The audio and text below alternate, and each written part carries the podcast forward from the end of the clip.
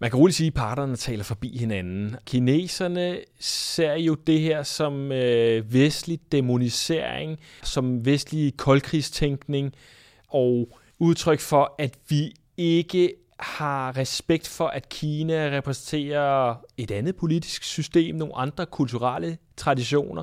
Og når vi så specifikt for eksempel taler menneskerettigheder, så vil de sige, at de har gjort mere for menneskerettighedernes øh, positive udvikling end, end øh, så mange andre øh, vestlige lande, og ikke mindst USA, som de faktisk tit kritiserer for deres øh, håndtering af menneskerettigheder. Kineserne vil jo sige, at de har løftet 100 millioner af mennesker op af fattigdom. De har nemlig fokus på det, man kunne kalde de socioøkonomiske menneskerettigheder. Ikke? Altså at folk skal have ret til et værdigt liv og, og økonomisk øh, velstand, adgang til uddannelse og sundhed osv. Og det har kineserne øh, jo vidderligt sørget for, at den kinesiske befolkning har oplevet et markant løft ud fra de parametre.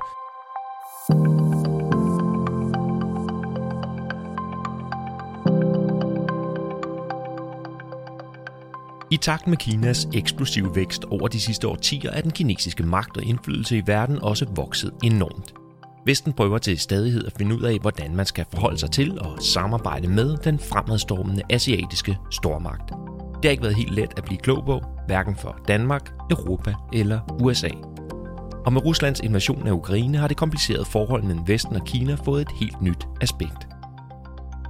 I denne udgave af Verden til Forskel taler vi med forsker Andreas Brøg Forsby om Kinas position i verden. Andreas har blandt andet forsket i Danmarks og de nordiske landes forhold til Kina, men han har også undersøgt Kinas forhold til verden, herunder Kinas mere eller mindre heldige forsøg på at udøve såkaldt blød magt. Men vi lægger ud med Danmark og vores temmelig omskiftelige forhold til Kina. Verden til forskel er produceret af DIS, Danske Institut for Internationale Studier. Mit navn er Jon Clausen.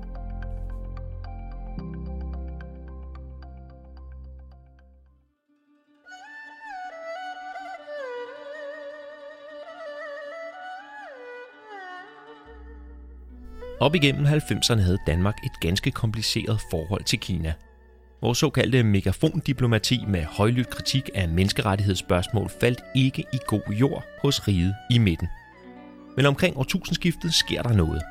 Kina får for alvor gang i deres vækstlokomotiv, landet bliver medlem af verdenshandelsorganisationen WTO, og Kina støtter amerikanerne i krigen mod terror. Alt sammen noget, der får en række vestlige lande, heriblandt Danmark, til at se Kina som en ny og spændende mulighed.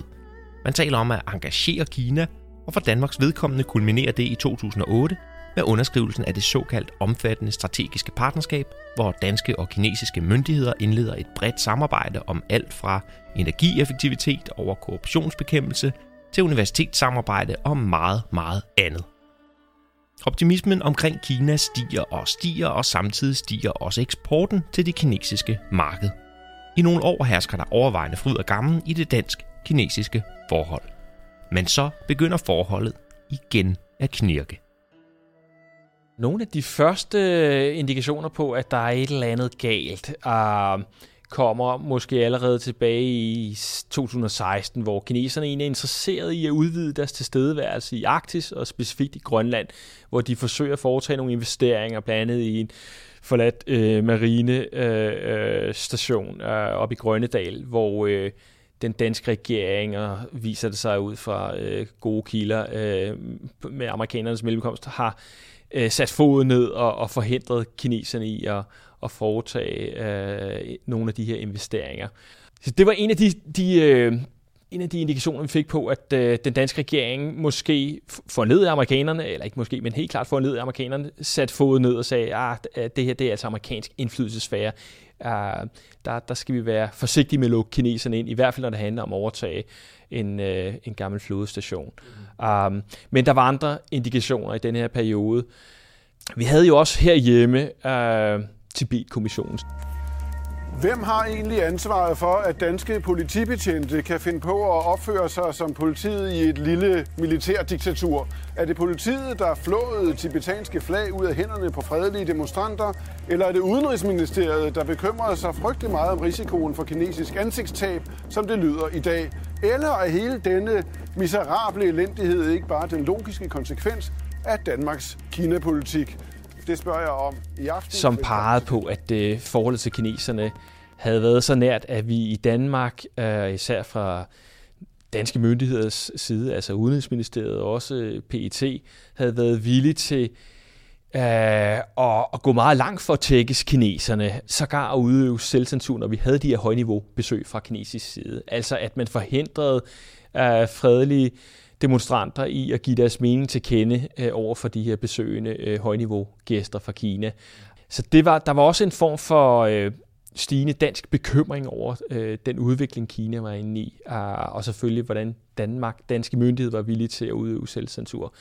Og så endelig så så vi også nogle sager, som handlede om, at øh, Huawei, uh, kinesiske øh, telegigant, var blevet en øh, mere prominent aktør, også på det danske telemarked. Og så var det, at der var en række danske myndigheder, der begyndte at at se på det med, med stigende bekymring, også fordi vi over fra amerikansk side, øh, altså øh, på det tidspunkt Trump-administrationen, ser et øh, skifte i, hvordan man ser på Kina, både med handelskrig øh, og også øh, på en række andre områder, begynder amerikanerne at skrue bissen på over for kineserne. Og en af de ting, som de især tager op i denne her periode, det er øh, Huawei. Huawei is something that's very dangerous. You look at what they've done from a security standpoint, from a military standpoint, it's very dangerous. So, uh, som de betragter som en uh, national uh, trussel mod deres sikkerhed. Og noget tilsvarende sker uh, i, i Danmark, hvor de danske myndigheder også i stigende grad begynder at, at betragte Huawei som en, en øh, samarbejdspartner, man skal være meget forsigtig med at lukke indenfor, i hvert fald i den kritiske digitale infrastruktur. Så det er også et sted, hvor man begynder at se en stigende, stigende dansk bekymring. Så det er jo nogle af de, øh, af de tungere øh, konflikter, øh, vi har haft øh, med kineserne, som du skulle skitsere her. Og derudover, oven i det, kommer der så også spørgsmålet om øh, de menneskerettighedskrænkelser, der har været i, i Hongkong og, og Xinjiang, altså med uigurerne, hvor vi har udtrykt øh, kritik. Der har været hele øh, konflikten omkring øh, og sanktioner mod øh, den her Alliance of Democracies organisation, som Anders Fogh Rasmussen øh, øh, har været med til at, at starte. Der var øh, Jyllandspostens øh, coronakarikatur, øh, som også øh, faldt kineserne meget for brystet, og som alle sammen også er, er ting, der har spillet ind i, øh, at, at, at vi har haft den her øh, stadig mere skræntende øh, forhold til, øh, til Kina. Men det er jo ikke bare i Danmark, det er også øh, i lande øh, omkring os. Øh, du har skrevet noget omkring, øh, hvordan øh, forskellige lande omkring øh, Østersø, i Østersøregionen, øh, især Sverige, Finland og de baltiske lande, har på forskellige måder også oplevet en forværing i deres øh, forhold til, til Kina. Øh, det kan være, at du lige kan skitsere lidt om det, hvordan sådan en, en der lidt bredere øh, tendens det er. Ja, for det er rigtigt, at det, det er en udviklingstendens, som har øh, været øh, øh, ret markant i forskellige europæiske lande, og især i Nordeuropa, og selvfølgelig med forskel fra land til land.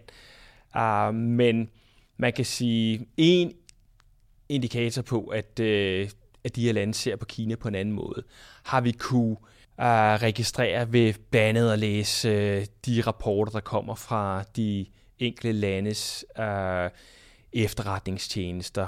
Når man ser på de her årlige rapporter, så kan man se, at det Kina fylder næsten ingenting, hvis vi går fem år tilbage. Når vi så spoler tiden frem, så begynder Kina at fylde mere og mere. Og øh, det, som øh, de her lande, øh, blandt andet i Østersøregionen, i stigende grad hæfter sig ved, det er ikke kun, Øh, hvordan Kina udgør en trussel mod deres kritiske infrastruktur, eller i hvert fald en potentiel trussel mod deres øh, kritiske infrastruktur, men at, at man også i stigende grad ser med bekymring på deres øh, kinesernes efterretningsvirksomhed, øh, og så deres vilje øh, til på en mere selvhævdende måde at udøve det, man kunne kalde opinionskontrol i de her respektive lande.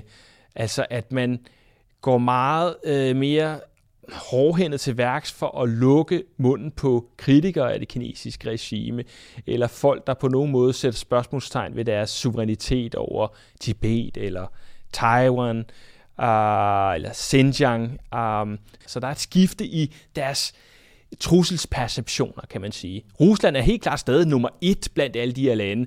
De er det, man kunne kalde en eksistentiel og akut trussel uh, for nogle af landene, især de baltiske lande selvfølgelig, uh, men også noget, som de nordiske lande bekymrer sig uh, meget om, må man sige. Men, men, men uh, Kina sniger sig ind uh, og overgår i stigende grad terrorisme som uh, den næst væsentligste trussel blandt de her lande.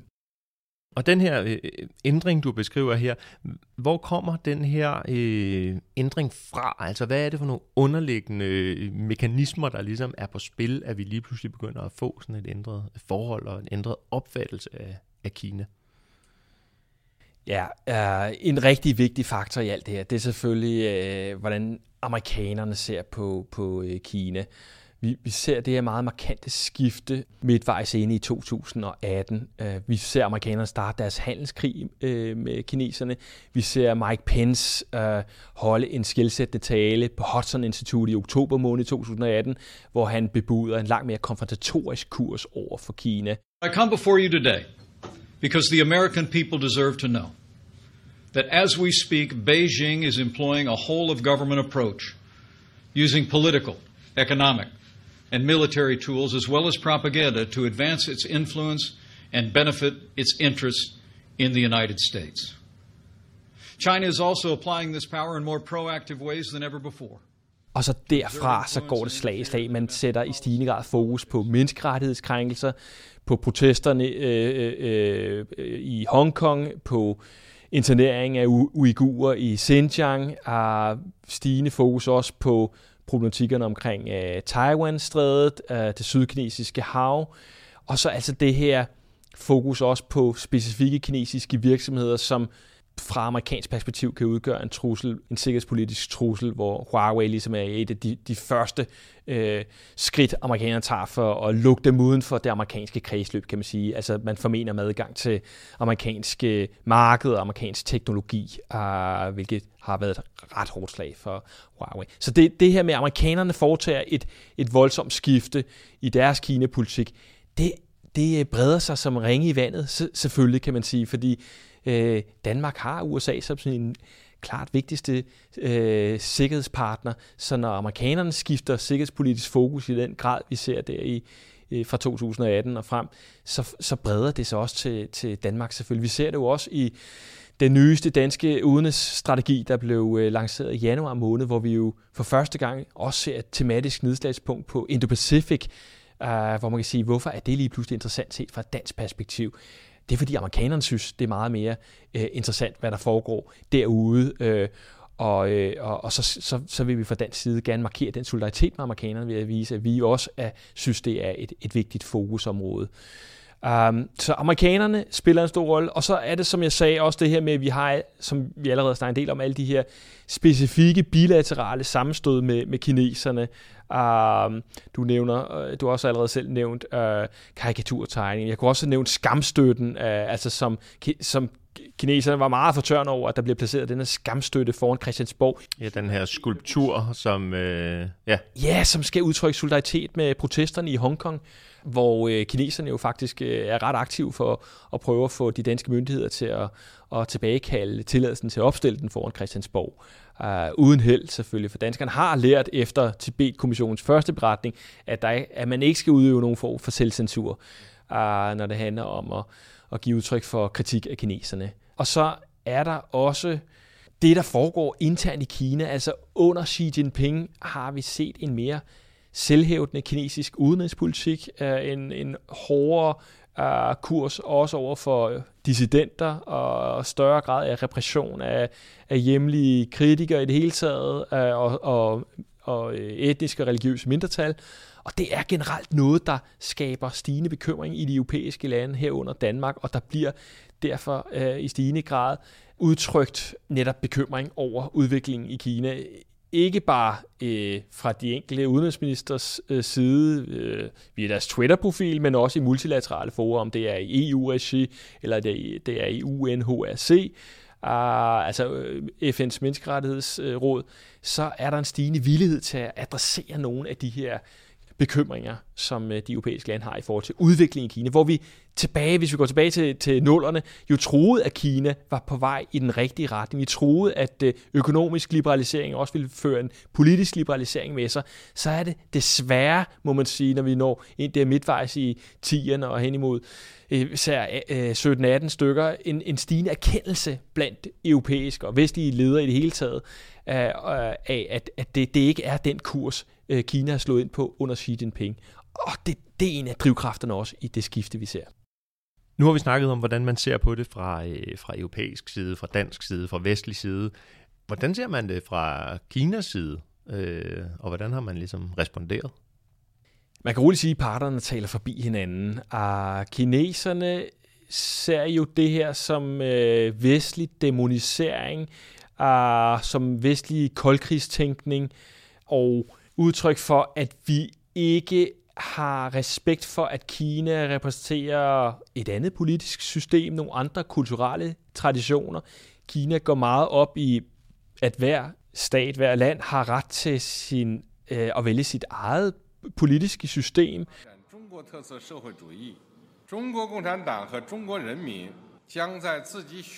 De går, altså når de taler øh, i øh, i FN og andre internationale forer, så plejer de altid at hylde øh, det, de forstår ved demokrati, som altså en form for pluralisme i international politik, hvor hver stat altså netop vælger sin egen vej og sine egne øh, udviklingsmodeller, kunne man sige, sin egen måde at styre sit samfund på.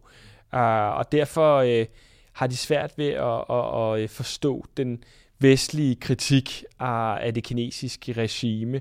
Og når vi så specifikt for eksempel taler menneskerettigheder, så vil de sige, at de har gjort mere for menneskerettighedernes øh, positive udvikling end, end øh, så mange andre øh, vestlige lande, og ikke mindst USA, som de faktisk tit kritiserer for deres øh, håndtering af menneskerettigheder. Kineserne vil jo sige, at de har løftet 100 millioner af mennesker op af fattigdom. De har nemlig fokus på det, man kunne kalde de socioøkonomiske menneskerettigheder. Ikke? Altså at folk skal have ret til et værdigt liv og, og økonomisk øh, velstand, adgang til uddannelse og sundhed osv.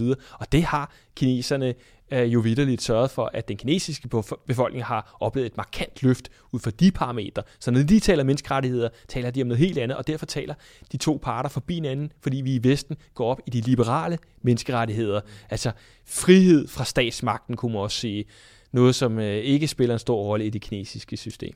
Og som også er en, øh, og nu nævnte du ordet, øh, øh, koldkrig lige før, og det er jo også en, en, en, øh, et skisme, man så igennem den kolde krig i den måde, som Vesten, USA så på menneskerettigheder eller rettighedstænkning på, kontra hvordan øh, Sovjetunionen så det på netop, at hvor der var fokus der på de materielle, socioøkonomiske rettigheder, retten til arbejde, retten til øh, bolig, retten til uddannelse, så er der i Vesten fokus på, man kalder de negative øh, frihedsrettigheder, netop friheden fra statens indblanding, øh, fri presse, etc., etc., den slags ting. Og det er sådan et gammelt kendt clash. Ja, og det er en fin parallel, du drager der, fordi det trækker nemlig linjerne tilbage til øh, de udfordringer, der også var mellem Vesten og øh, og sovjetstaterne, øh, kan man sige, øh, Sovjetblokken er tilbage under den kolde krig, og det er altså den, det skisme, eller den, de brydningslinjer, som altså stadigvæk gør sig gældende. Mm.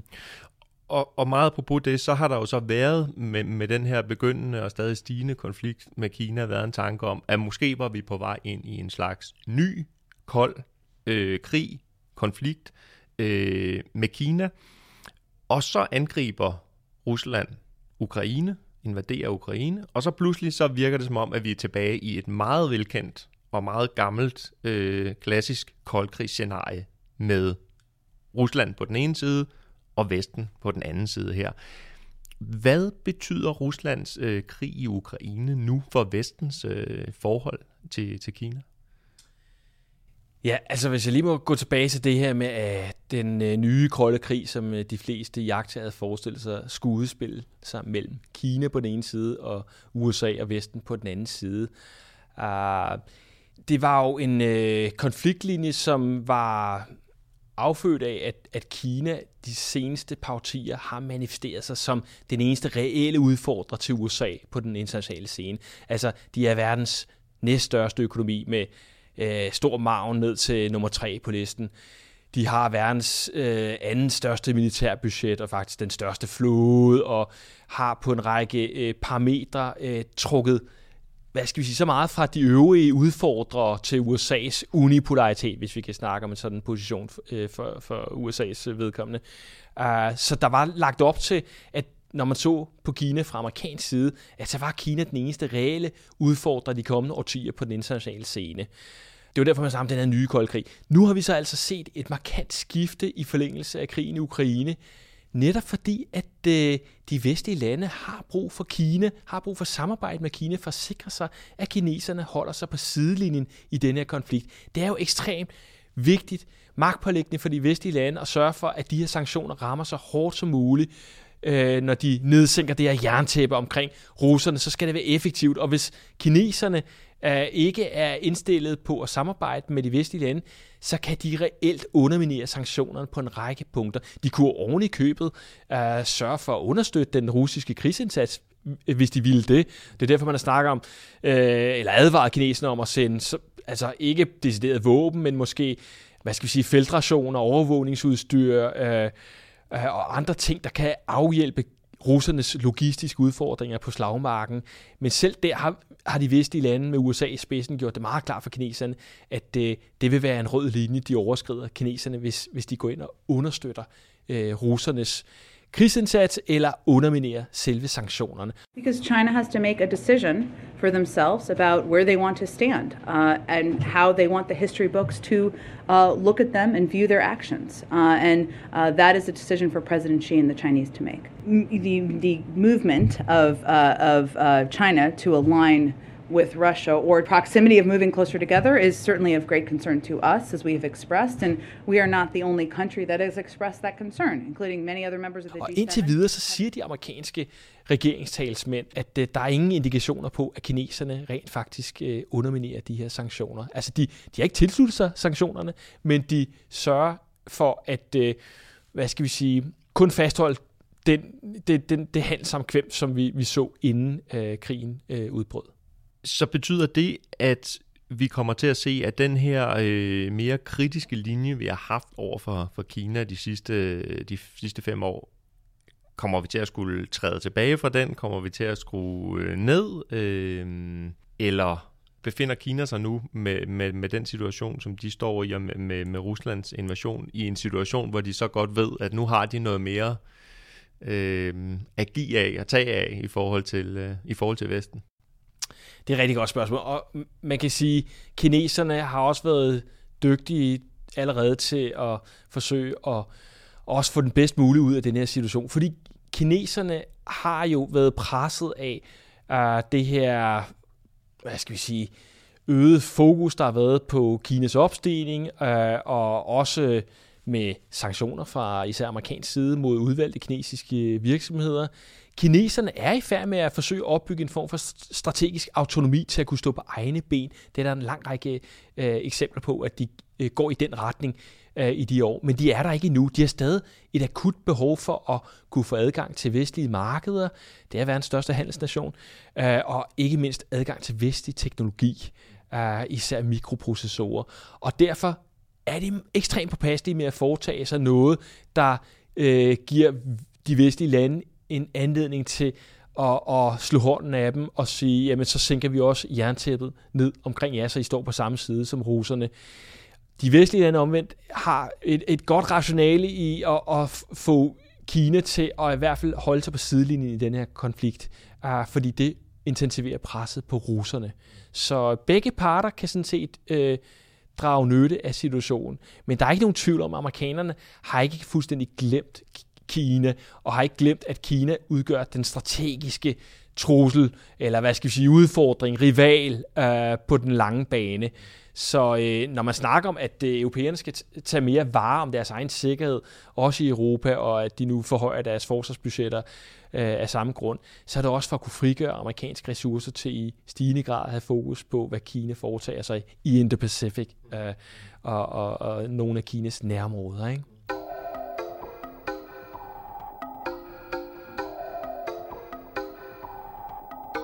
Når vi taler om stormagter, så fokuserer vi ofte på de økonomiske og militære muskler, som lande har at spille med på verdensscenen. Det er det, vi kalder hård magt. Men der findes også en blød magt. Det er kort fortalt den magt, lande har gennem deres evne til at tiltrække andre via kultur, ideologi og livsstil. Med andre ord så handler blød magt om at få andre til af sig selv at ville det samme som dig, fordi de identificerer sig med dine værdier. Upåagtet hvad man måtte mene om den hårde side af amerikansk udenrigspolitik, så fremhæves USA ofte som eksemplet på en stormagt, hvis kultur, værdier og idealer har haft en enorm appel hos rigtig mange mennesker i verden. Og det har givet USA rigtig meget blød magt.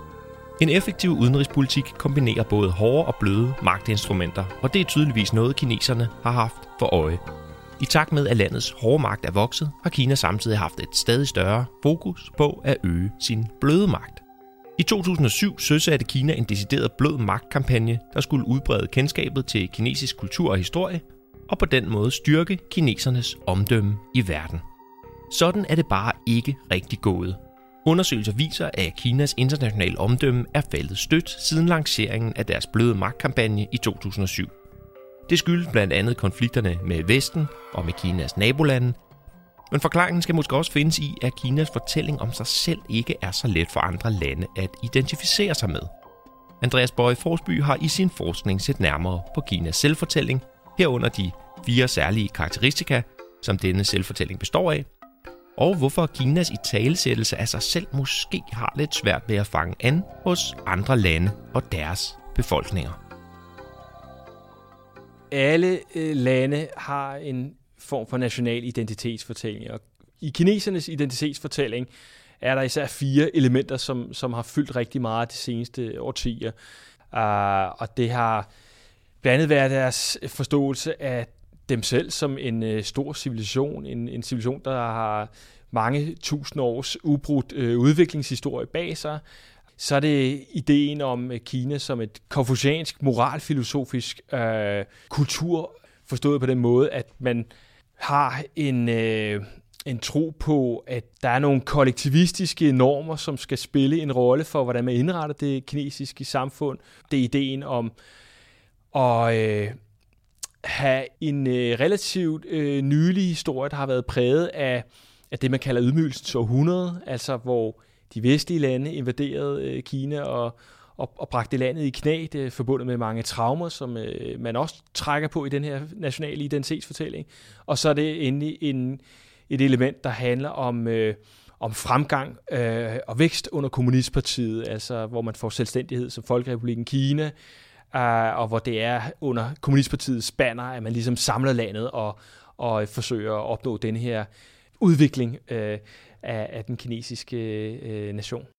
七月一日，我们隆重庆祝中国共产党成立一百周年。 Og man kan sige, at det, der ligesom karakteriserer eller en fælles ting ved de her fire elementer, øh, det er, at det er noget, der har meget stærkt fokus på Kina, Kinas historie, en, en meget kinesisk fortælling, som måske er meget partikulær for Kina, men som måske ikke har sådan et stort, de store universelle træk.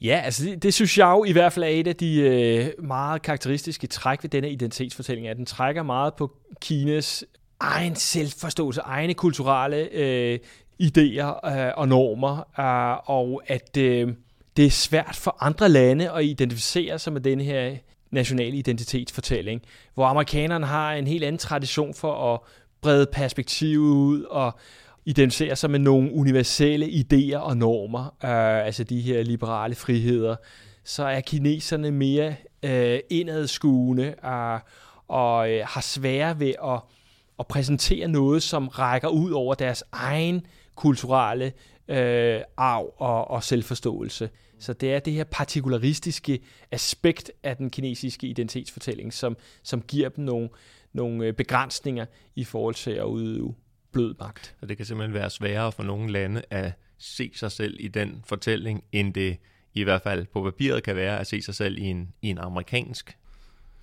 Ja, det, det, det, det kan man roligt sige.